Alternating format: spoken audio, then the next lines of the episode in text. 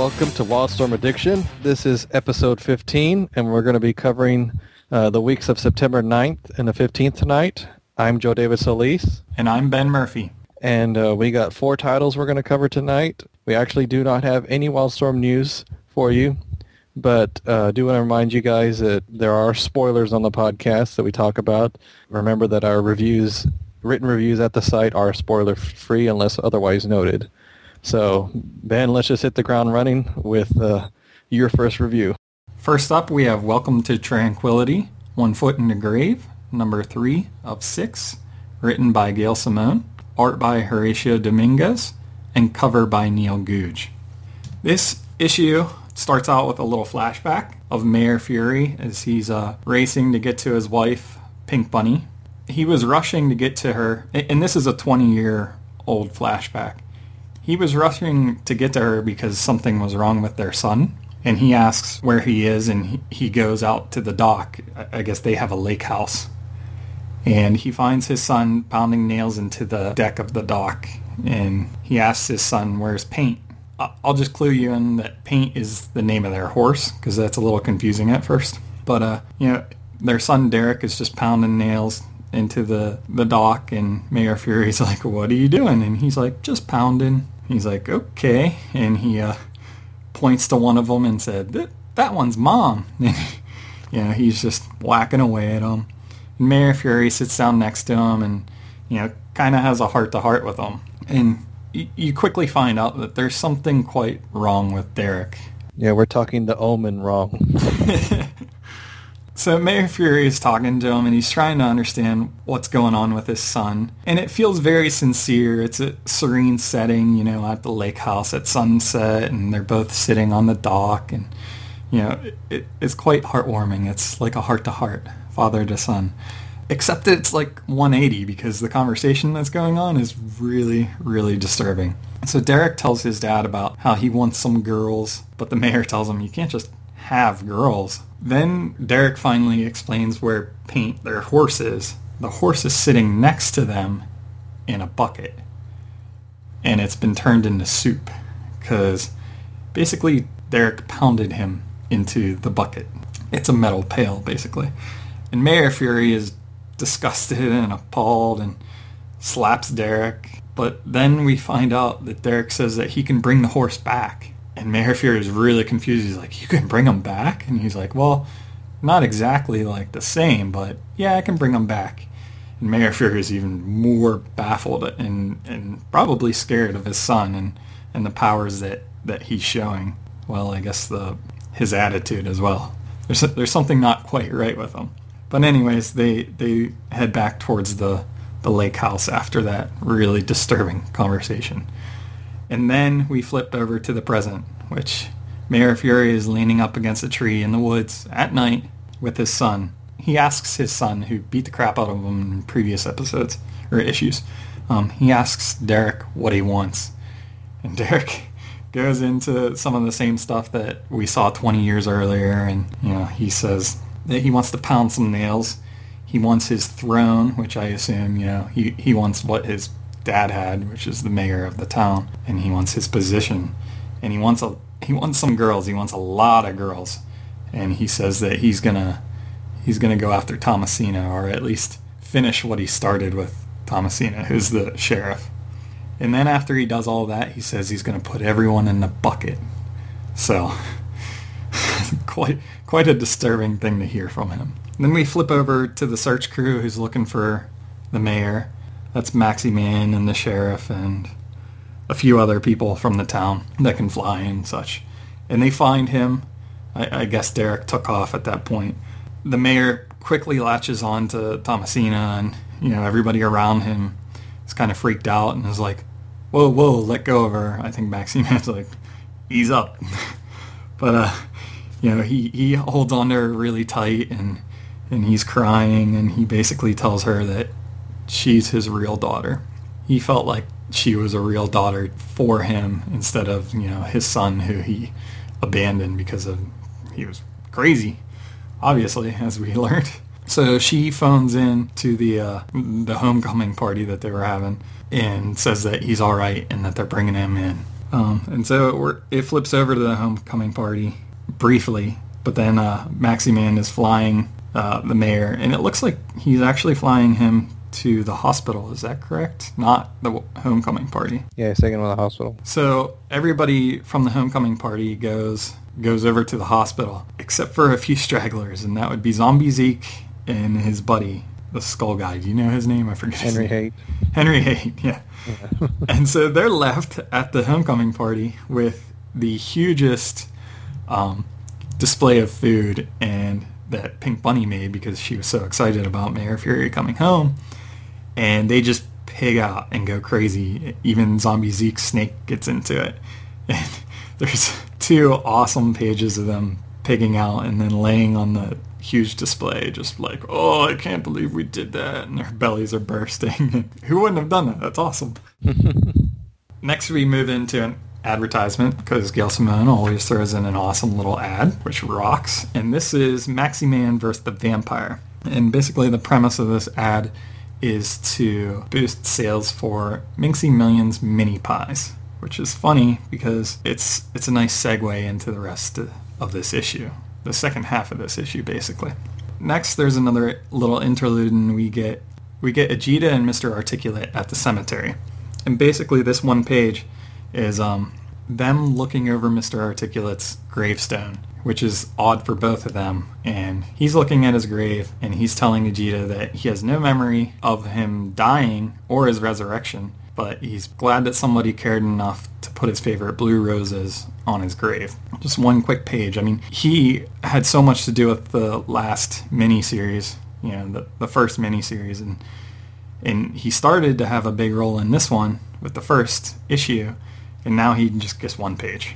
So this this miniseries obviously revolves around um, Pink Bunny and Mayor Fury's son Derek. Next, we move on to Minerva or Minxie Millions and Venus going back to her little hideout or her mansion. I'm not really sure what it is. Minxie Millions is a goofy character in this world. If you guys don't really know who she is, she's a millionaire. She was a woman like I don't know what to call her. Like an adventurer. Yeah, yeah but she's very old and and she she goes into her kitchen looking for some pie and and then she realizes that Derek's in her kitchen and she drops her glass and and Derek eats the pie that she had. He says, "Is this rhubarb?" Mm, and it, this is really disturbing and he basically threatens Minxie and says that you know he'll kill her and and blame it all on his dad and, and that's how he'll get back against him and, and then all of a sudden Venus comes through the door with a gun pointed at, at Derek and, and Derek quickly grabs up Minxie and he has a fork in his hand because he was or she has a fork in her hand actually because she was going to eat the pie. But he grabs onto her wrist and, and starts forcing it into her eye or close to her eye, you know, using her as like a, a, a shield and and a hostage all at once. Then he lets her go, and Venus fires off five quick rounds, and they all go right into his chest, and he just kind of laughs because they don't do anything to her. And Venus goes after him to to fight him or something. I, I don't know why she would think that that's smart if the guy just took five rounds in his chest and didn't seem to have a problem with it. What she's going to do against him, but uh, he basically, as she comes after him, he stabs her in the neck with the fork and then saunters off. And that's the end of this issue. So lots of fun times and tranquility right now. yeah, it's all sorts of crazy. but it was it was an awesome issue. Really enjoyed it. Um, I gave this one another eight. I guess I gave the the first two a nine, but you know this one also had a ton of action in it, and and we're obviously leaning towards Derek and what he has to do with the the town. This is a solid series. I'm really enjoying it. I love Welcome to Tranquility. I'm so glad that we get the second miniseries. What did you think, Joe? No, I actually like this one a lot because, like you said, you do start focusing more on on Derek this this is starting to seem like it's his uh, mini series, which actually, like I think I talked about in my review, it actually might work better for new readers that that it does focus on him because you know we're learning we're learning about him even though we've read Welcome Tranquility in the past.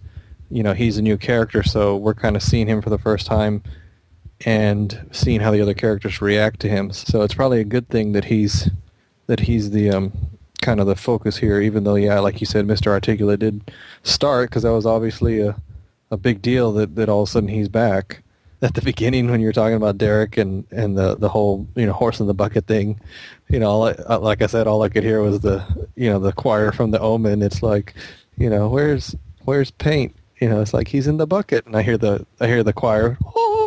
It's like, oh, oh, great! it's like it's like instead of them chanting Damien, it's like it's all for you, Derek. It's all for you.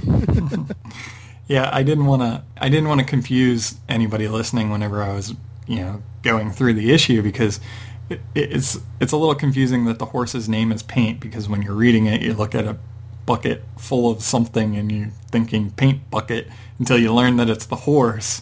Yeah. So. yeah, that was very clever of, of Gail doing that. Yeah, he's Derek's pretty messed up. Yes, he is. I'm interest. I'm gonna really be interested to see what the deal was with him and and Sheriff Lindo because I don't know. This is this is all very interesting. How nobody nobody knew about him, and all of a sudden here he is, and you know, obviously obviously Thomasina knew about him.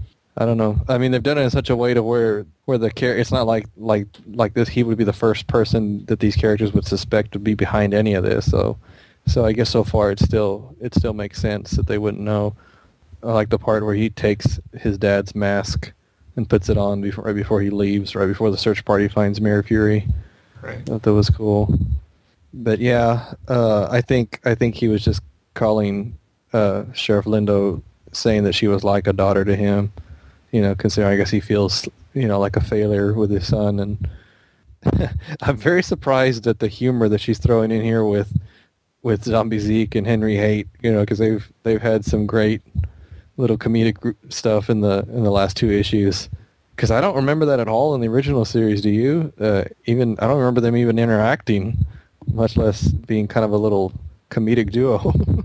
well, they did. They played chess together and stuff like that. But yeah, they weren't like that in the first miniseries. They weren't like yeah comedic duo that you you were describing. But I think these issues, because she only has six to work with, they're they're a lot more heavy. So I think she's using them to kind of lighten it up a little bit. I mean, like we said, the town is called Tranquility, and it's supposed to be peaceful, and this one is very dark. And, and it's interesting. We haven't really talked about time because all the present has happened within like three hours. Like these first three issues are like basically the first three hours of Mayor Fury getting out of prison. Yeah, that's true. I didn't think about that. Oh, and another thing that uh, Horatio Domingues is doing that that uh, his his border his border drawings on the panels are still lots of fun. The one where where Zeke and, and Henry have eaten, you know, he's he's drawing little food and French fries and cupcakes and stuff on the you know around the panels. That's the kind of stuff that that I'm starting to to really like that he's doing here because, like I said, I, I just wasn't really getting into his art, but it's it's growing on me, and, and I can tell he's having fun, so that's good. Even in the even in that uh, mock advertisement, which I saw an authentic one the other day with Iron Man, and I think they were advertising something like this, and I was like, wow, you know, it, it's crazy to think that these really did exist, and that Gail Simone's not really exaggerating the way that they were. They they were pretty much verbatim like this, very cheesy, very very goofy. Yeah, and that's why they've been so fun to read. Yeah. And I'm trying to pick up all the different clues that Derek's dropping, like where he said that he could could have brought back the horse, you know, because obviously that makes you wonder, well, does, is he behind bringing back Mr. Articulate? And if he is, then what's the point of bringing him back, you know? So that that's interesting. Um, oh, good point. Yeah. So, I mean, I don't know if that's going to be relevant or not, but obviously somebody brought him back. And like he said, with the horse, he said, well, I can bring him back, but he really wouldn't be the same but according to Dr. Steele, uh, Mr. Articulate's not the same. He's actually better than when he was alive the first time. And yeah, the the last scene with Minxie, Minxie Millions was was pretty creepy. It's just it's one of those you know kind of like when you get to the scene in the movie where the the heroine you know or, or hero meets the villain and they kind of you, you kind of know that the villain's got the upper hand no matter what in this case because Derek is super strong and he could kill Minxie real quick if he wanted to, but obviously he's here messing with her. And if it wasn't for uh, Venus come in, I don't know if he would have. I, I guess he probably would have killed Minxie. I guess he still could because technically he hasn't left even after he stabs Venus. Yeah, but I mean, I would assume that he walks off at that point. It looks like he walks off or walks out. So yeah, because his goal obviously is to mess with his dad and I guess his mom too, to mess with them by by uh, you know hurting their friend. So he's definitely doing a good job. yeah, yeah. And so far, halfway through this series, it's fantastic. So you guys aren't reading it, please go out and get it because this one's a good one. Yeah, but I, I went ahead and gave this one an eight too. I mean, it's just like you said, it's a, been a solid story so far, and I mean, I, uh, if you guys haven't seen the solicitation for number six yet, go go see it because it's awesome. I can't wait to see the explanation behind that. But yeah, I anticipate that we're going to go somewhere really cool with this story. Anyway, let's go ahead and move on to our next one, which is uh, DV8 Gods and Monsters number six of eight which is written by Brian Wood, art by Rebecca, Rebecca Isaacs, with the cover by Fiona Staples. And just like I started out my written review, this was the issue I've been waiting for. this was the one that when Rebecca said uh, on our interview with her, she was like, yeah, just wait till you get to some crazy battles at the end. This is, I hope, only one of the ones she was talking about, but this definitely was what I've been waiting for because I wanted to see Bliss's army in action and they delivered in this issue. Because you know we've talked about another series that we're reviewing some of them have either been you know all action or, or too slow or you know and with dv8 it's been going back and forth. You know we had some really good story with some action kind of thrown in and then we had some issues that were a little bit slower than others. So to be this far into it you know at issue six and to have an issue that, that's that's mainly action i'm okay with that because we've already had plenty of time to establish this stuff. You know, basically, you know, we're we're coming here to the aftermath of uh, Threshold's attack on Freestyle's camp, and the the natives are are demanding that uh, Frostbite and Copycat and the others teach them how to go to war, and uh, we have a really cool flashback of Threshold destroying everything. God, I don't know why I love that character so much. I just think he's so great. I love how crazy he is. But these panels of him destroying everything with his powers are awesome, especially with Rebecca Isaacs drawing him. You know, Threshold has has made his play for power, and in this issue too, you know, Bliss makes her play too. And it was just our last issue, Sublime, you know, rallied her troops. So you got three, three of the kids leading leading their armies, and then you got the ones who were, you know, never wanted to war to begin with, which Copycat, Frostbite, and Freestyle and I guess you can count Powerhouse too. He wanted to stay neutral, which that doesn't happen this issue. it's good that that you've got all the different factions splitting up, and uh, you know they're still in whoever. Well, I say whoever, but you know, copycats aboard the carrier, so you know we're still assuming that it's a member of the authority that's interrogating her. But uh, I'm starting to pick up that in issue one, when they were flying away from that exploding planet, obviously it's the planet I guess that they're that they're on, that they're on in these flashbacks. But whatever they did, that planet is exploding and being completely destroyed in the background as the carrier is flying away now. Whatever happens, it's it's going to be bad. yeah, because after that, after she explains that, it's pretty much just Bliss's assault on Powerhouse's camp. And I was actually really glad in a way because I didn't want Powerhouse to be left out of the story. So I'm not saying that I'm glad that she attacked him, but it's cool that she picked him story-wise because that brings him back into the story whether he likes it or not.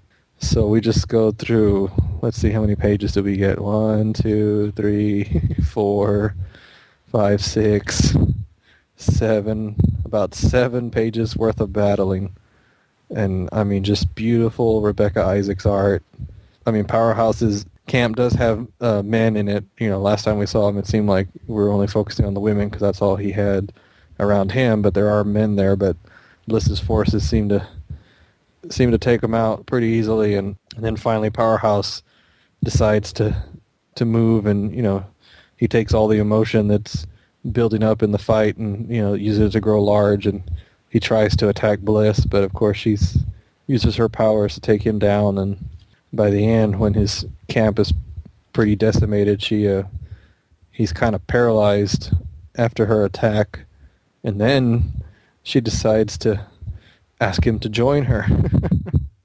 so it's like, yeah, I just wiped out your camp, so why don't you join me now? That's diplomacy, right? so yeah, I mean that this battle was just great. I could I couldn't have asked for anything more. I just I loved it. Yeah, and here at the end when Copycat's kind of talking about herself, kind of answered some questions that we all had about Copycat, like why she doesn't seem to be crazy anymore. I mean, somebody had mentioned that she did get cured by the end of the original DV8 series, so in that respect, you know, people have argued about the continuity here, but you know, she's she's still showing that she was because she refers to her old personalities. Basically, says that on you know the, on the planet in the middle of all this chaos, you know, she had to decide who she was going to be in order to get through all this.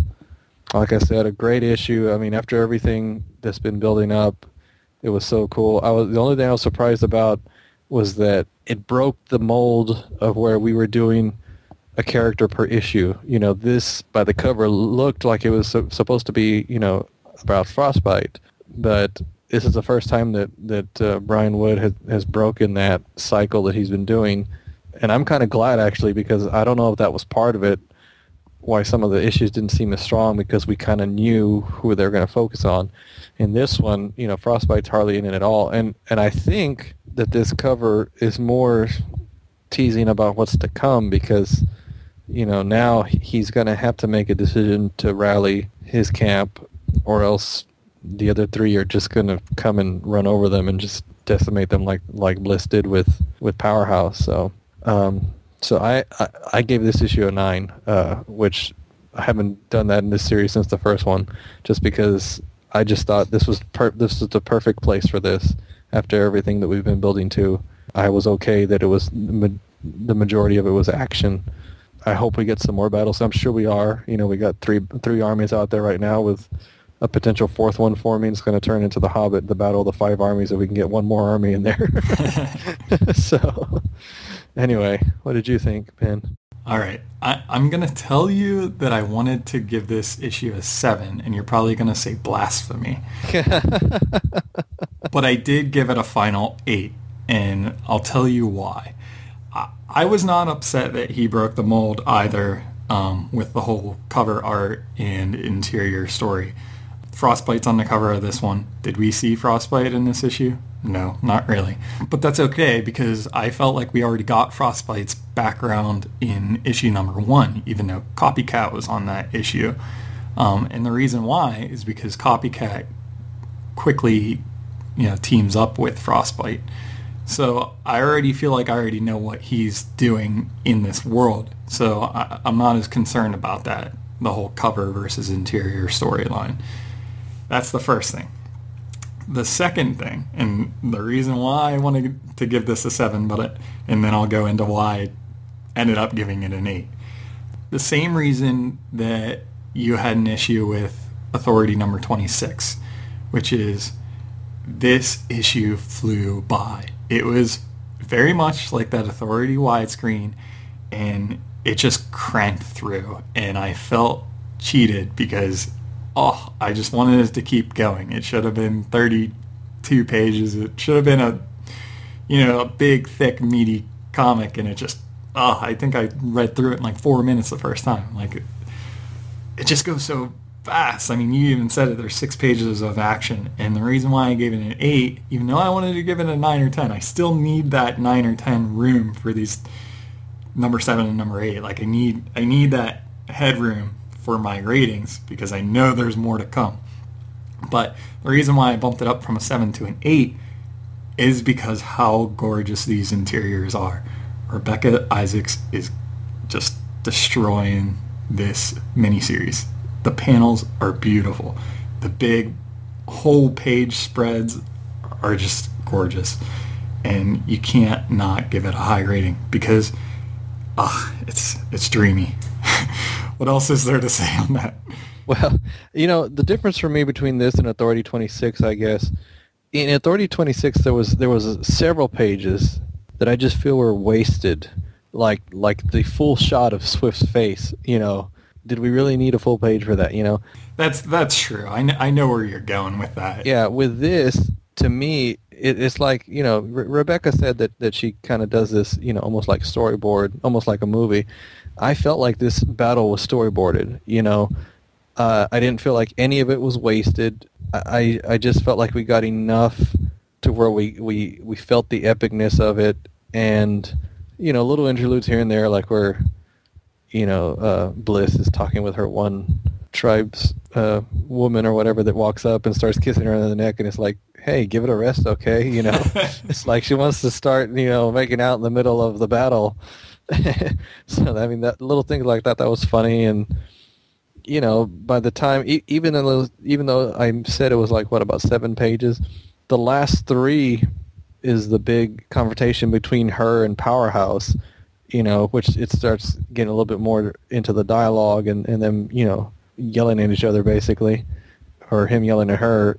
So, you know that that was the difference to me. I guess it just I didn't feel any of this was wasted. To where with Authority 26, I did feel like there was a lot of wasted space, a lot of panels where they were trying to push the widescreen, and it was just overdoing it. Yeah, and I understand that. I guess cheated was the wrong word. I just, you know what? I guess they did their job so well that I was just craving for more and I didn't want it to end. Does that make sense? Yeah. Well, like I said, this is going to read very well in trade. You know, somebody's going to tear through this in one afternoon because they're you're going to want to know what happens next. I mean, uh, that's the way each issue has been for me anyway. To be getting to the latter part of the trade and you get to this ba- big battle, it's going to be like, wow, you know. No, but I get what you're saying. It, it is it, it is hard to strike that balance you you want to have a lot of story, you know, but you want to you want to have some good action too, you know, because comics are an action medium first and foremost, you know. So. All right. Next up, we have Ides of Blood number two, written by Stuart C. Paul, art by Christian Duce, and cover by Michael Geiger. And if you guys didn't download last episode, number 14, we had an interview with Stuart C. Paul, and you get some of the insights um, and the reasoning behind Ides of Blood, and it's a pretty cool interview. So I hope you guys checked it out, and if not, go download it now. Um, I'm gonna kind of fumble my way through this review because, and if you didn't notice the last time that we did issue number one, these issues are freaking dense. I mean, there is so much dialogue, and and you you know, these issues are three ninety nine, and you know, DC just ramped them up. And I think we even explained this the last time around. You don't feel gypped. You feel like you it was worth that extra dollar because man, there's so much going on in these, and you know, th- there's not a lot of comics out here these days that are like this. You know, you have to go back 20 years to the traditional, you know, formats to get this much dialogue and this much story into one issue. Diving right in we have Caesar in his court and our our hero Valens, I guess he's our hero, but he's our main character. Valens comes crashing into his court while it's in session and he's presenting Pluto's Kiss Killer, the woman that he captured, the vampire that he captured in the first issue, who supposedly killed killed that one uh, senator. Yeah, whatever he is. Politics. Blah.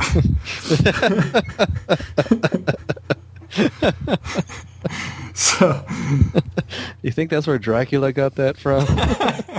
yes, politics. Blah. Anyways, um, so Caesar, you know, presents the killer to to not only the court but actually goes out into the streets and there's a big gathering of people and promotes Valens and and everybody hails Valens. And it's really kind of odd, but I, I, mean, I guess that's how it would go. You know, he he captured the big killer, and you know, and Caesar, you know, really really promotes him and and praises him for doing that, and in doing so, he he even gives Valens his daughter, who he knew that he was hooking up with from the first issue. Niece. Oh, niece, sorry. Which is amazing because Valens is a vampire and Caesar knows that and to give his niece away to a vampire, she's human. It's amazing. This is such a big twist on that mythology. Yeah. And this is this is like the Roman Facebook. This is how he gets the word out that you know the killer's been captured. yeah. yeah. We go back to Octavia, and she's taking a bath. There's a lot of skin in this. We like it. Especially with Christian Duce drawing it. yeah. And Valens nonchalantly is like, hey, how's it going? Seeing you, Aphrodite would weep. So you guys feel free to use that pickup line in the next time you're in the bar. yeah. So he, he, he's schmoozing her, and it, not that he needs to, but it's probably just because he's in good spirits because, you know, Caesar just upgraded him. Plus one, actually plus ten. Um, yeah. so he tells her that he's you know been promoted and that he's given her hand to him so that they can get married. La di da, they're all excited about that. And then we go into, and this is a vision from Caesar's nephew, correct? Yeah. Yeah, I, I still am having trouble getting all these other side characters straight, but I think, yeah. Yeah, we need a wiki just for Ides of Blood, and we're only two issues in, just so you know. we do have a wiki for it. I'm pretty sure a lot of these are, are real historical figures. So. That's true. But just go to Wikipedia. You're good to go. Yeah. but yeah, I mean, if you don't know that history, you do kind of have to like check back in. I mean, I'm, I'm sure going through high school and stuff, you've gotten some idea of who these characters are, and, and that's why I'm not really like hung up on it because somewhere back in my memory, you know, they pop up and I'm like, okay, I kind of know who this person is. Big whoop. And you just keep moving on. I'm glad he did all that work for us because it means I don't have to. Anyways, we go into this, this dream and there's lots of blood and there's lots of naked women and guys. and there's lots of fornication and an orgy and yay, that's creepy and weird and awesome. then from that, I, I, guess this is Valens' dream actually. He sees a sacrifice of a, of a baby, or no, I guess it's a pig. Yeah, it's a pig. Yeah. Anyways, it's creepy. He sees that it's actually Caesar's nephew. And yeah, and then Valens wakes up and Octavia's like, what's wrong? And he's like, that dang soothsayer that he ran across in the first issue is catching up to him. And then he turns around and written in blood above their bed headboard is the Ides of March are come. Here's the omen playing through. And so, you know, if you, if you've ever if you know how Caesar died, then we go through this basically that story. But um, Valens is actually trying to get to Caesar before he's killed and, and he's rushing to his aid. And then we see Caesar in his court, but it's empty, and he's he's asking, Antony? Cicero? You know, he's calling out, and then they come in, and he says, his that is his nephew, right? No, it's his son. I'm sorry. No, when he says my son, remember he refers to everybody as his children. Uh, that's true. That's true. Because that's why he says, I hate calling you father. Yeah. So anyways, he goes, Rome, you are avenged, and he kills Caesar. And then we see Valens pulling up with his horse, calling out to Caesar, and then he realizes that he's dead. and He's lying on the on the court, you know, his blood spilled everywhere. And then there's a beautiful one-page spread of Valens kind of lifting up Caesar, you know, with no hope, but it's it's beautiful this new guy, he can really draw. yeah. Yeah, Wildstorm better hang on to him. Yeah, really. Valens is pissed and he, he punches the nearest probably ivory statue and cracks it. and uh well, I guess no, this is I'm sorry. That's a little confusing because this is actually I keep wanting to say he's his nephew, but it's not. No, that's his friend from the guards. Oh, that's true. Yeah. So yeah, so all of Valens' guards catch up to see what's going on and, and sees Valens there standing over Caesar's body and they blame Caesar's death on Valens. So now Valens has to run and the rest of the issue is a chase scene. Well, I mean there is there is some discussion in the bar. You know, he, he catches up with um, the guy who actually killed Caesar. Man, why why can I not get this right? I, I feel bad because you know if Stuart listens to this, I'm sorry, buddy, but you know all this background, and there's a lot to to go through here.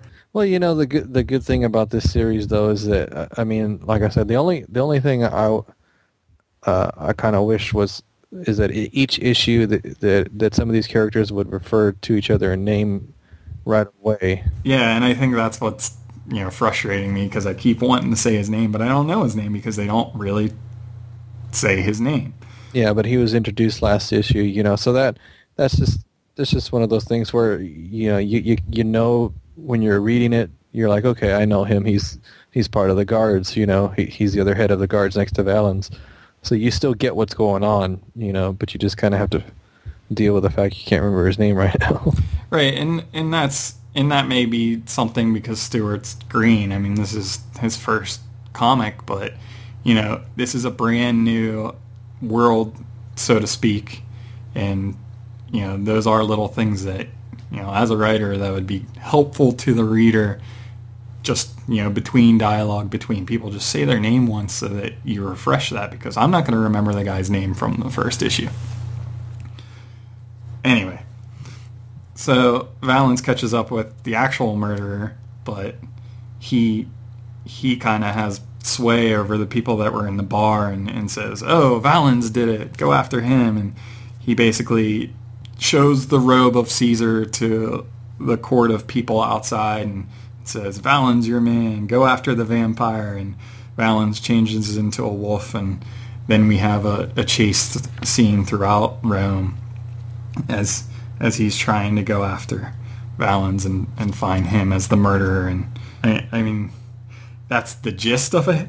But there's yeah. there's there's a lot more there than just that. It basically goes from being Gladiator to The Fugitive. Essentially.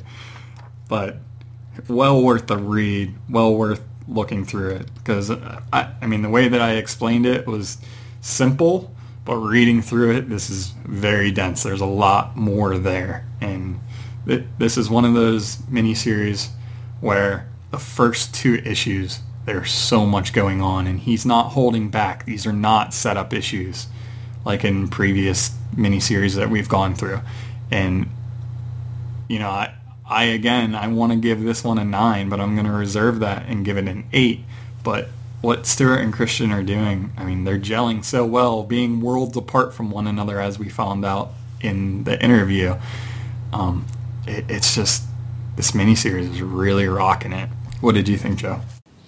Yeah, I mean, uh, I get what you're saying. To me, this is this is more like a like a movie that has a really intense opening, you know, and and you don't really understand everything that's going on, but you kind of get the gist of it, you know, because he's taken us.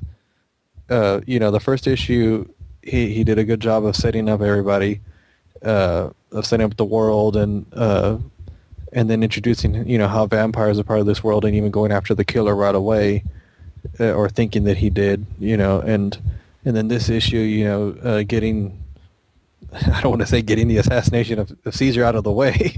it's kind of a weird way to say it, but I mean, it's a historical event that he's using in here, so it's kind of like it had to happen in the way that he's writing the story. So I, I'm kind of glad that it happened here already in issue two, and that we still got four more issues to deal with other stuff and yeah, like I said, that that's that's why it doesn't bother me as much. I mean, yeah, I would love you know some more references to who the different characters are because we're still learning about them, but it, it's really not a big deal because the way he's presenting the story, I would want to go back and read this again when I have all the six issues anyway. Um, and definitely, you know, for those of you who I would hope you're not trade waiting this, but I know I have heard several people that are uh, you're missing out, you know.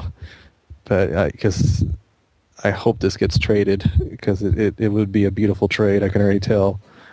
But yeah, this this is one of those stories you definitely want to go back and read it again because you know you got you got uh, the beautiful art to appreciate the second time around, and I'm sure there's little things here and there that you'll pick up that you're missing the first time because because you're still trying to figure out this world, and you know it is a mystery as to who the real killer is. So you're trying to figure that out. So you know your mind is is is not focusing too much. You got a lot of things a lot of things going on.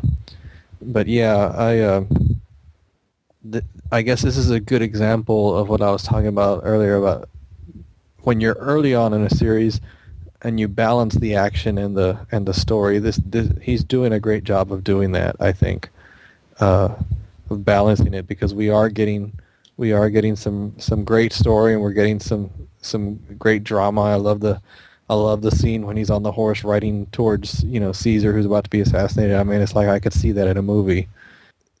So I, I think he's he's doing an excellent job of that of just building the suspense and then something major happening like the assassination happens and then then we got to kind of gather ourselves you know story wise and you know Valens brings his friends in and you know does the the scene with the bar where they're looking for somebody and then all of a sudden you know they turn on Valens and it's like whoa you know that's a, another twist in the story and so now he's on the run and you know his friend has stepped in and basically you know playing Tommy Lee Jones from The Fugitive you know he's going after you know Valens is is his Harrison Ford.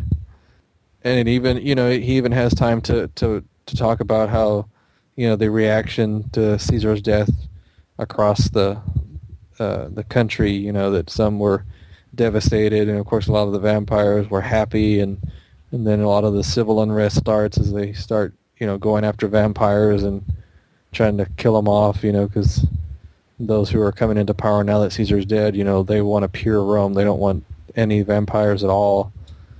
For them to order this genocide, basically, um, it's not surprising because that's what they were going for all along. And then, you know, the scene with him and um, what was her name again? You just said it. Octavia. Octavia. I mean that that was pretty harsh. Uh, she basically totally blows him off because you know she she has doubts about about his innocence and you know the speech she gives him uh, really she she deserves that slap at the end. I'm sorry. I'm sorry. she does because she she she, she uh, without actually physically hitting him, she she gives him some low blows.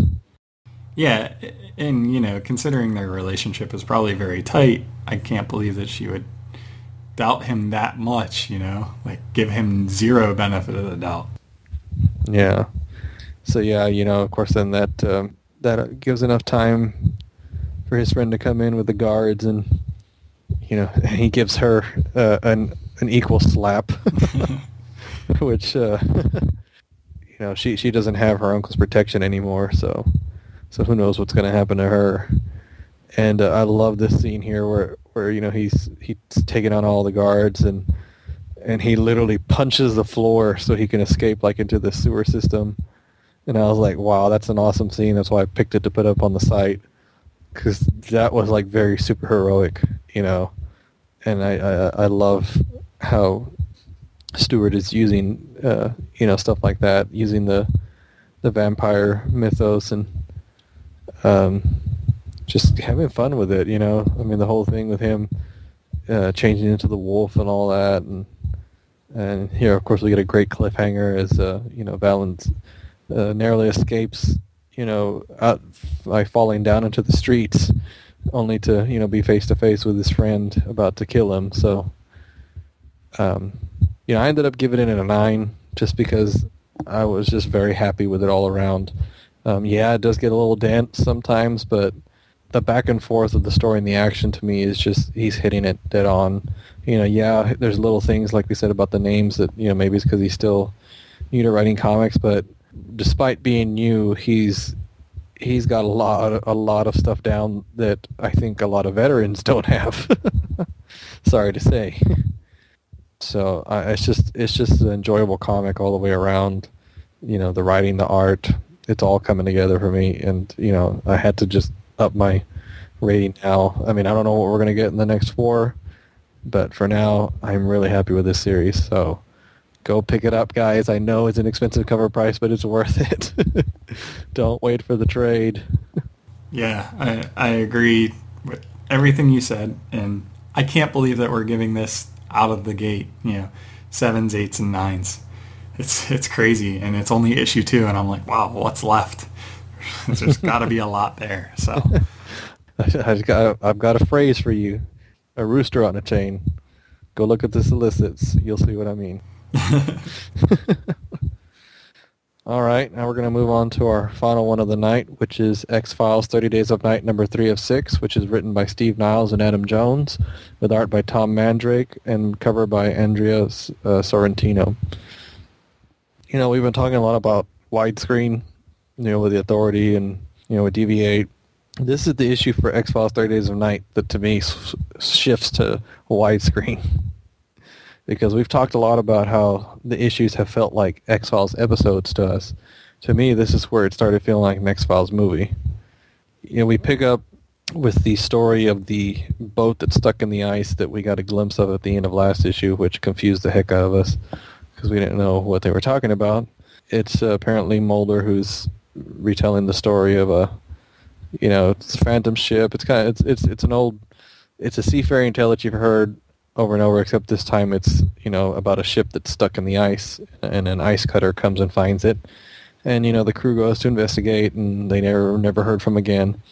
But we find that it's because that vessel was filled with vampires, and so they were quickly disposed of of the of the human crew, and supposedly only a few made it out alive to actually tell the story, which of course nobody believed them because they thought they were suffering from a you know lack of food and all that. So now Mulder and Scully are investigating this ship to see what they can find, and they find a room full of dead bodies. Some of them I couldn't tell. Look, they I don't think they're vampiric, right? I think they're human. I believe so. But I, their their hands are throwing me off. That's that's because uh, they don't have the fangs, but their hands seem to be clawed. So not real clear on what they're supposed to be, but they're all dead, all mummified. And then um, a couple of the other agents come in and inter- interrupt what Mulder and Scully are doing, and this is supposed to be their foil for the issue. What's his name? He said he's got a weird name. Uh, the the other FBI agent. Yeah, it's like no, I want to. It's not French. He calls him Frenchy though.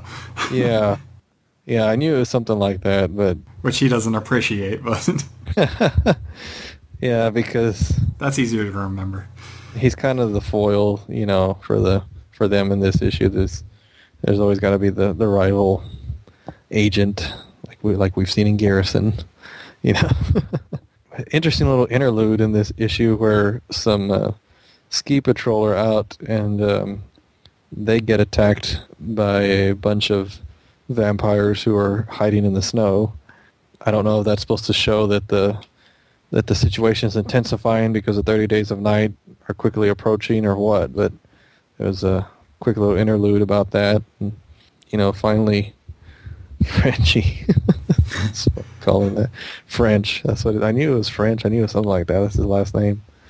Uh, basically tells them, you know, he's going to tell, he's going to call their superior and tell them to stop, you know, interfering with his investigation. And you know, he goes off, so Mulder and Scully decide to rent a helicopter from a couple of locals who are kind of like a couple of good old boys who own a helicopter and take people on little tours, and they wanted to uh, use it to look around, and the the guys decide to do some hunting while they're up there. One of the one of the guys takes out a rifle, and he's going to take out what he thinks is a animal out in the snow, but then we see that it's not an animal at all, but one of the vampires who quickly jumps onto the helicopter.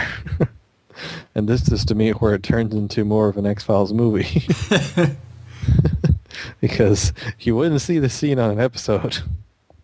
you know, he basically grabs one of the one of the guy grabs the guy with the rifle and tosses him out and then bursts through the bursts through the window of the of the helicopter and takes out the pilot. And it's this to me where it got a little intense because my whole thing this whole series has been like well what the heck are mulder and scully going to do when they actually confront a vampire? It's like there there's nothing special about them. They're, they're going to get killed just like anybody else you know?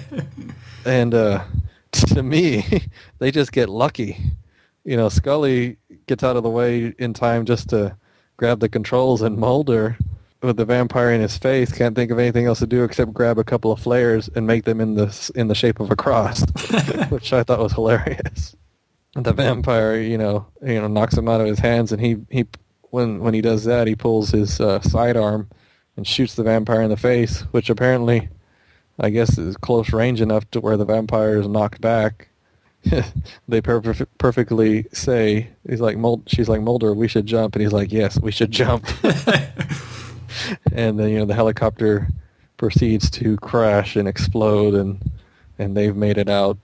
Thankfully, they had nice soft snow to jump into, and now they're stuck out in the middle of nowhere, you know, near a flaming helicopter, and that's where we're left with this issue.